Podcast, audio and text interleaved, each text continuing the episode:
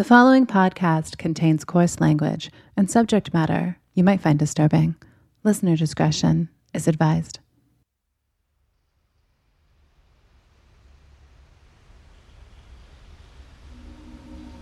At the beginning of the pandemic, our healthcare workers were our front line. Everyone in the field, from doctors to nurses, EMS workers, and veterinarians, put their lives, personal safety, and mental health aside to support us all. They exposed themselves to those who were sick, gave us vaccinations, and in some cases were company for those who didn't make it through. When the future was uncertain, they continued on. There is no reward that will match their effort, and we are forever grateful. So, how does the Paranormal Podcast pay homage to these workers? To those who sent us emails and messages of how they would listen to our show during their night shifts and breaks? Well, the only way we know how with a couple of ghost stories that just happened to take place in a hospital.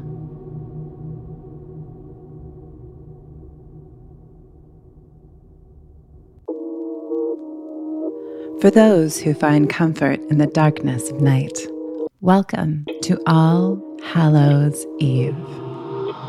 This is Geist.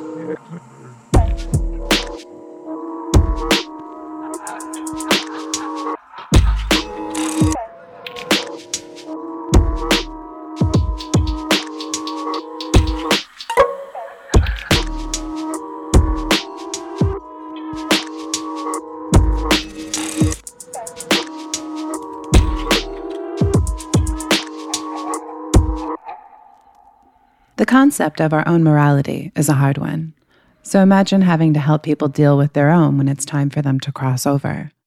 It's something not many can do, but sometimes, no matter how much support they have, they don't all quite make it over.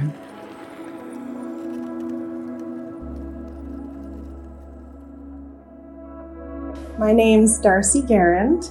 I'm 27 years old and I've been nursing since 2016. Prior to that, I was a personal support worker.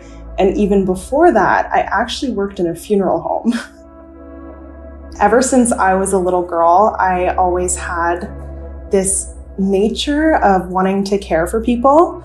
And funny enough, when I would play basketball and somebody would get injured, or I had four brothers and obviously somebody would get bruised or battered or something, I always wanted to be the person to patch them up. Darcy has followed in her mother's footsteps, who is also a nurse, now retired. My whole life, I grew up kind of seeing how a nurse works and schedule, and you know, she would do night shifts and work these 12 hour days, come home exhausted, care for us. She was really, you know, a single parent for a little bit. And I think it just made me respect the profession even more, like just seeing what a hard worker she was. And I work in the operating room currently, sort of honed in on ocular surgery and plastic surgery. But for a very long time, my heart was sort of in the hospital on the med surg unit, as well as complex continuing care and retirement. So I worked with a lot of elderly, sick patients. My first introduction as a nurse was this small town hospital, and I loved it. They began construction there in about 1959, and in 1964, the hospital actually opened everyone there was like family and they were so incredible and supportive. Um, that was sort of my first experience with nursing was just being taken in by all these older nurses that were supportive, were there for you. They were a shoulder that you could cry on. And I honestly would trust them and my loved one's life with them any day. They're so resilient. Nursing is this incredible thing where we see pain and recovery and trauma, and we see birth and we also see death. And I think we're involved in care where patients are sort of treading that line between worlds, where that veil is thin. A lot of nurses that I work with have experienced really unexplainable things, um, things that they just can't really wrap their head around or have sensitivities to. The night shift allowed time for these nurses to recall these unexplained occurrences. When working night shift with nurses, there aren't any family members around or any of the full-time staff like think pharmacists and managers and you know people who are there during the 9 to 5 that's all quiet. It's very silent. So one of the ways that we would pass the time on quieter nights would be to kind of tell stories. And so as a new nurse working there i really loved to hear these stories. Odd eerie things would happen while the nurses were on shift And these are some of the stories they would recall. On one of the units, there were lights that would turn on by themselves. And these are light switches, like somebody would have had to use force to turn them on. So, one of my nursing girlfriends would be walking by a room and suddenly the light would flick on, and there's nobody in that room. We have call bell systems all throughout the hospital. A call bell system is what links a patient to the nursing station, and they can speak through it. But all of a sudden, you would hear voices coming from one of the rooms behind the nursing station that no one was admitted to. TVs would turn on and off. A kettle would flick on by itself.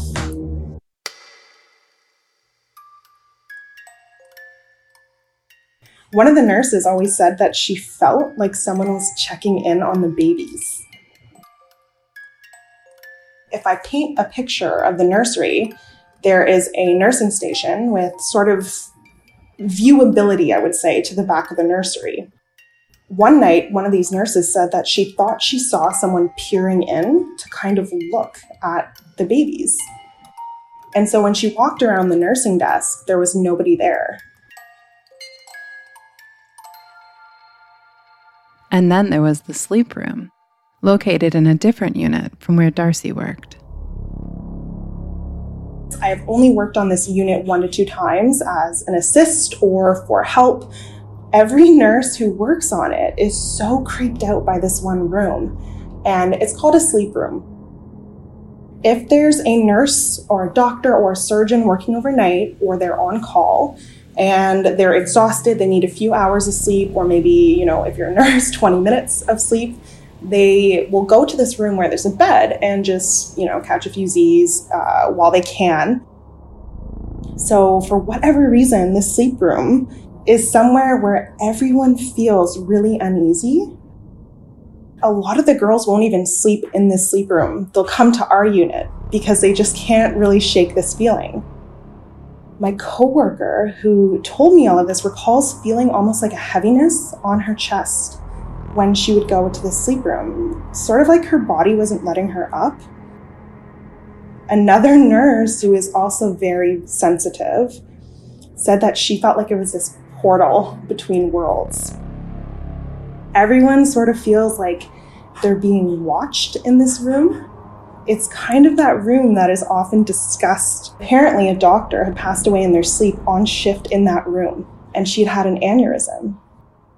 Perhaps that doctor is not at rest. So, why should anyone else be? In this little hospital, it is known, sacred word, that if you have a palliative patient, you always open the window so that their spirit doesn't feel trapped. And when they can pass on, they're able to go through the window and go wherever they need to be. it's wild. I, I, haven't really experienced it at a lot of other hospitals. That's sort of a small town thing. A person's close to death, we always open up the window for their spirit. Some of Darcy's coworkers are a little bit more sensitive and experience different phenomenon. A few of my coworkers are very sensitive and one of the most sensitives is one of my favorite old colleagues. And Becky, since a young age, remembers seeing spirits or what she would only consider calling angels. I would often pick her brain about what she saw in the hospital because I just, as a young nurse, thought it was so incredible that she could sort of see something special that all of us can't. I would ask her, you know, what do you see if a patient is close to death or dying, which is something we call palliative. And she would say that when a person was close to death or palliative, there was almost this blue or multicolored light around them. And she describes it as the glow to a sparkler. And she would say that she often would see an angel or some sort of figure at the end of the bed. And I asked her, you know, what do they look like? I, I was just so interested and intrigued. You know, what are you seeing at the end of these patients' beds? She said that when she would often see this figure, it looked like a human, but much brighter. I felt the need to ask her if she ever saw anything that really scared her. And she nodded. She was caring for somebody that was close to death. Entered the room, she saw this dark figure looming over the patient. She said she couldn't really make out any sort of facial features. It was just extremely dark. She said it wasn't like the other angels or spirits that she's seen before, and that this one was very, very dark. She said it got very close to her. I remember fearing for her and telling her, you know, what did you do? And she said, I just didn't look at it. I, I would not look at it. I felt like if I looked at it, it would not be a good thing. apparently, you know, the good spirits sort of radiate love and you feel very happy in their presence. But bad or evil spirits radiate fear, which is exactly how she felt around it. She said to the nursing station, I can't go in there again. And then there were single occupancy rooms, which came with multiple stories. So, this room is a single patient occupying room. And what's kind of interesting about these rooms is that a lot of the times, those are where our isolation patients would go or our palliative patients. And oftentimes, when patients are palliative and near the end, it's just said between nurses that that's when they'll start to see things or people will come to visit them and everything including the feel of the room and the air of the room is different and it, it feels almost charged in a way like there's the most activity before a person passes away darcy had her own experience while caring for one of her patients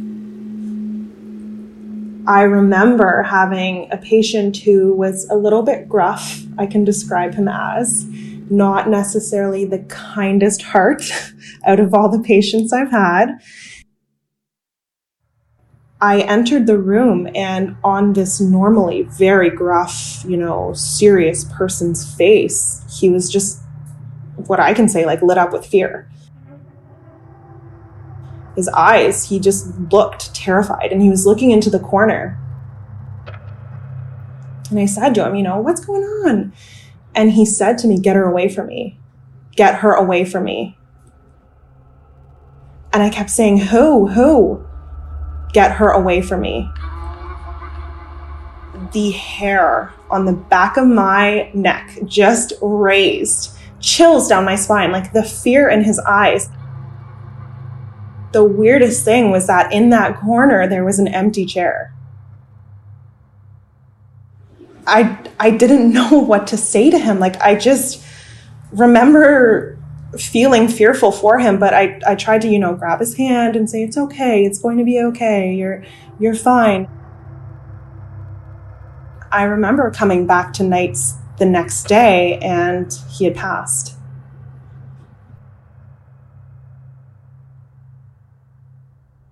The night shift continued to lend towards her creepy encounters. One of my biggest experiences with, I guess I would call it the paranormal in nursing, A coworker and I, who both lost parents very young, were working nights together.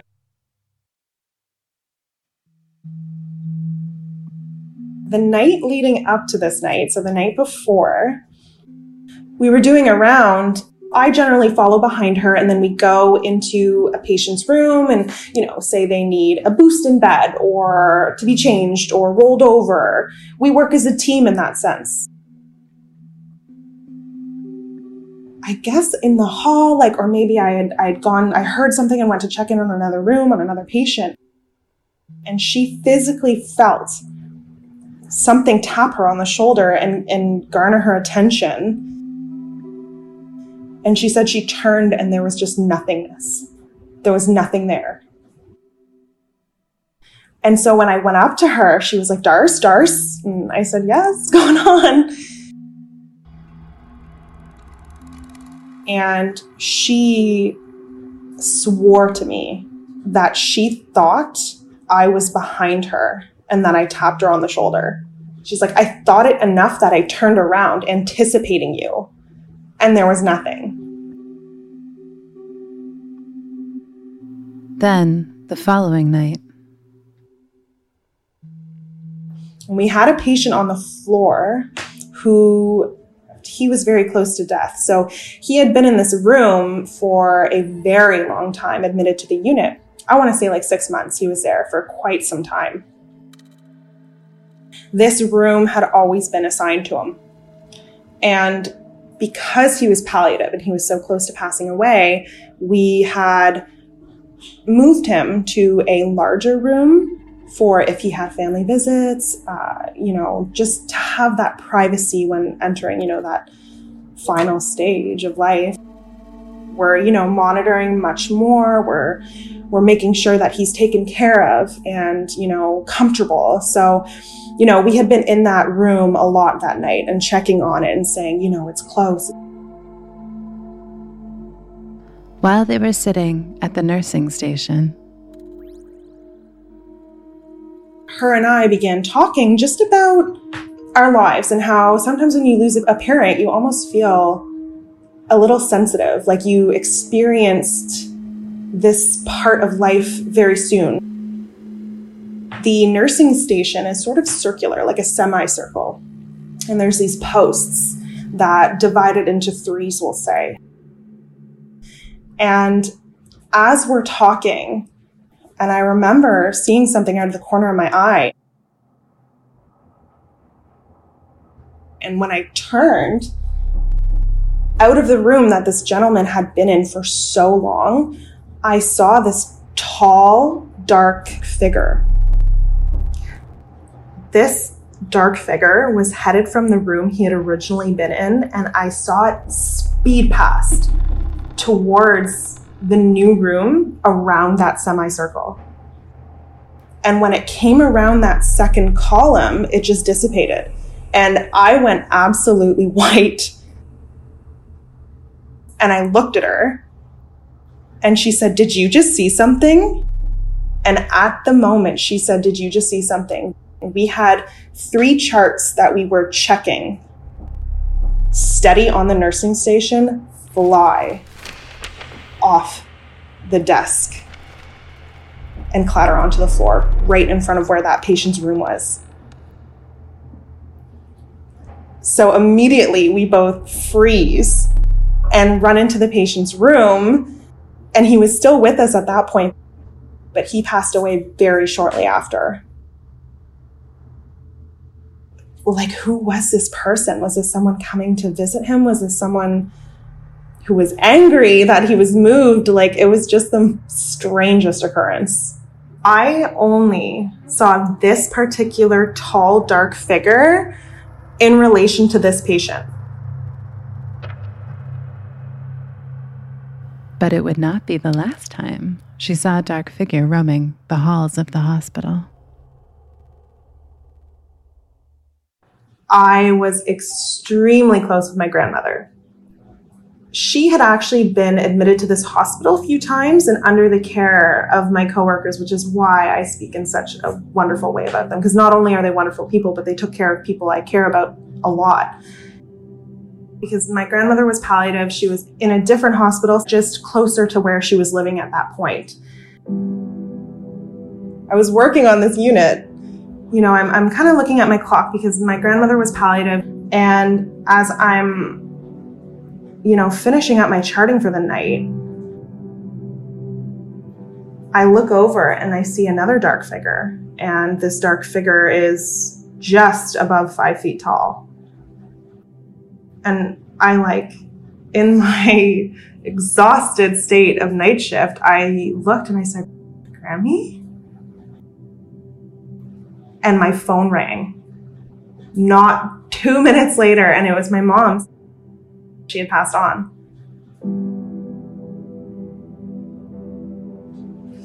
When I got back to work after my grandmother passed away, Becky came and beelined for me immediately and said, Who is the woman with the very, very crooked fingers painted pink and red? And I was like, Okay, you gotta leave me alone. That's my grandmother.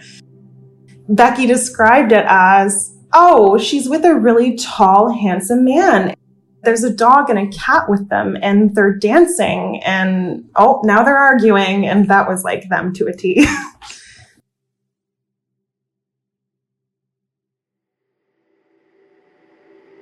I think for me personally, being a part of this palliative care has just changed so much for me in the sense that I always felt like something was there and I always felt like this wasn't it for us. Energy really means so much to me and to see it and have these experiences and have these nurses that I respect so much tell me these stories, it just solidifies even more for me that we are just this energetic form and feel elated that, you know, there's still remnants of us in this world, even when we're gone. And I just feel really lucky that I get to make this like a comfortable transition for people leaving Earth and going through it. It just kind of blows your mind in a really beautiful way.